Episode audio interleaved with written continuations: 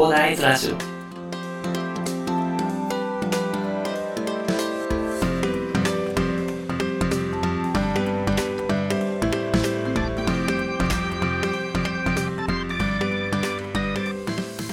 はい、おはようございます。こんにちは。こんばんは。広大です。この番組ではですね、サラリーマンに役立つ情報を随時発信させていただくということでお話しさせていただいておりましたが、まあ昨日ですね、お話しさせていただいたスケジュールのようにですね、今後は資産運用関連ということでですね、建築士の私がですね、リノベーションとは何かということから、購入リノベーションに必要な知識として何があるのかということにフォーカスしてね、お話しさせていただきたいと思います。スケジュールについてはですね、このチャンネルの詳細欄に貼っておきますので、まあ、そちらからご確認いただいたり、今回は概要欄にも貼っておきますのでね、こちらご確認いただければと思います。さて、水曜日がリノベーション知識ですね。本日はみんなが知らないと、教えてくれない既存住宅状況調査の重要性についてお話しさせていただこうと思います。皆さんの中では、まあ、中古物件って聞くとですね、雨漏りとか、あの劣化してる分とかありそうっていう不安、まあちょっと漠然と思うけど、まあとりあえず不動産屋で紹介されてるから、まあ大丈夫かということでね、安易に考えてしまいがちなところがあるかなと思うんですけど、ただね、それちゃんと調べる制度があるんですよね。既存住宅状況調査という制度っていうのがありましてですね、こちらちゃんとした制度があるってことをよく知らないと、活用できないまま買った後に不具合が生じたっていうことになりかねないので、注意が必要なんですよね。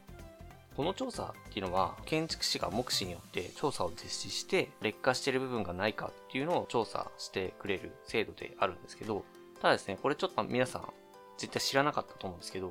まあ、ただ知らない理由としては、そもそも国交省の発表とかって、まだ4%程度しか実施されていないっていうふうに、まあ、推計されているぐらい、全然普及してないんですよね。で、こちらそもそも普及してないし、売り主側とか不動産側とかもですね、普及させる気がないんじゃないかなと思いますね。いろんな話を聞いてると。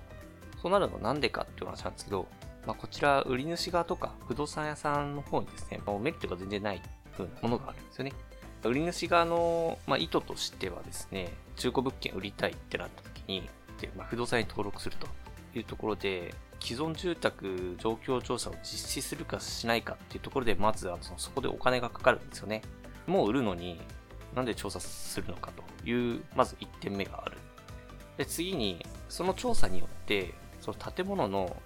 なんか劣化してる部分とか見られちゃうと、建物の価値下がっちゃうじゃないですか。っていうことで、その劣化事象を見つけられたくないという売り主側、とりあえずもう早く売り払いたいっていう売り主側のそういう利害関係とか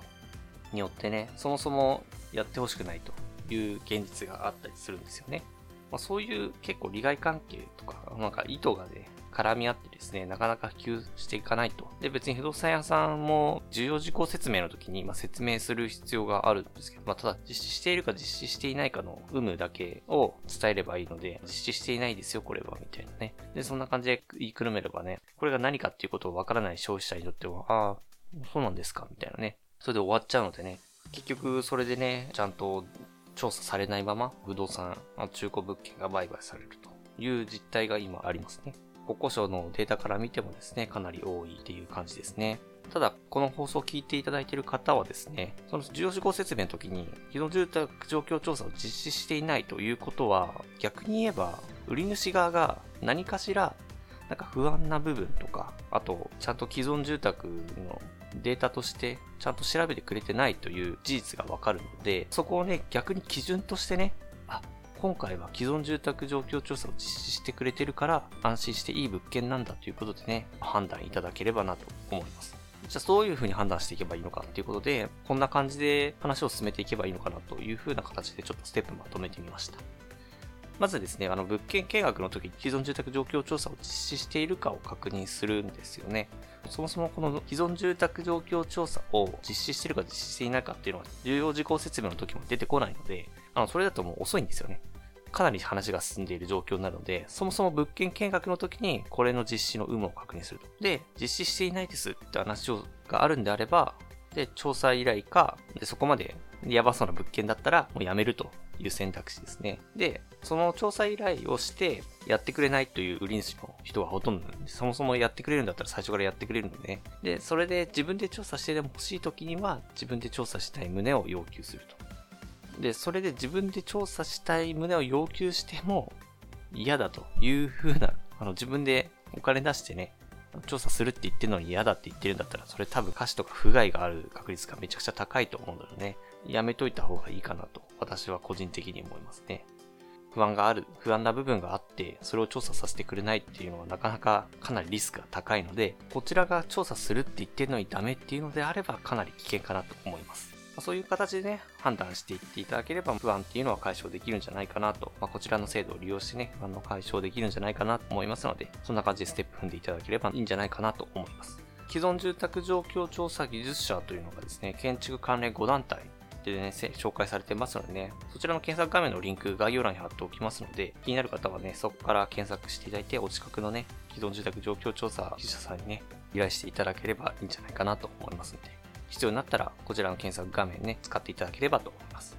変な物件を掴んでしまったけど、ローンがあって動けないということにね、なりかねないのでね、既存住宅状況調査、ぜひ確認していただければなと思いまして、本日ご紹介させていただきました。それではですね、今回はその他大勢になるなみんなが知らない教えてくれない既存住宅状況調査の重要性についてお話しさせていただきました。リノベーション物件に住むにはね、中古物件の購入が必要不可欠なんですよね。当たり前なんですけど。ただ、素人目だとね、わからないことっていうのは、中古物件でね、不具合とかわからないことっていうのは非常に多いです。そんな課題を解決するためにね、既存住宅状況調査っていう制度があるんですけど、利害関係によってね、給がなかなか難しくて、結局ね、購入者にとって不安な状況っていうのは解消されていない現状になります。ぜひね、この配信を聞いていただいた皆様ですね、既存住宅状況調査、頭の片隅に置いていただいて、で、安心して安全な中古物件を手に入れるために、こちらの制度を活用していただければなと思います。では、最後にお知らせです。この番組はですね、皆さんが困っている悩みとか話してほしい内容など随時募集しております。コメント欄とか、Twitter の DM などでどしどし送ってください。Twitter とかのリンクは概要欄に貼っておきます。で、これ昨日ちょっと調べて気づいたんですけど、ヒマラヤさんで私は主にですね、発信させていただいてるんですけど、ヒマラヤさんから各ポッドキャスト、Apple Podcast とか Spotify とかに飛ぶように設定して発信させていただいてるんですけど、ちょっとですね、ヒマラヤさん以外のコメントがあの見れないっていう状況なんですよね。正確に言うと見方わからないっていうね、ことになってるので、ぜひね、ヒマラヤさんのアプリ聞いていただいた方が概要欄とかもね、見れますんで、そちらをお勧めしたいんですけど、ちょっとめんどくさいよって話であれば、コメントとかはね、Twitter の DM などでね、送っていただければ、そちらで対応させていただきますのでね、そちらご利用いただければと思います。それでは今回はこんな感じで終わりにしたいと思います。このような形で、皆さんの耳だけで役立つ情報をゲットできるようにね、尻物ぐりで情報をゲットして毎日配信していきますので、ぜひフォロー、コメントのほどよろしくお願いいたします。では、最後までお付き合いいただきありがとうございました。本日も良い一日をお過ごしください。それでは。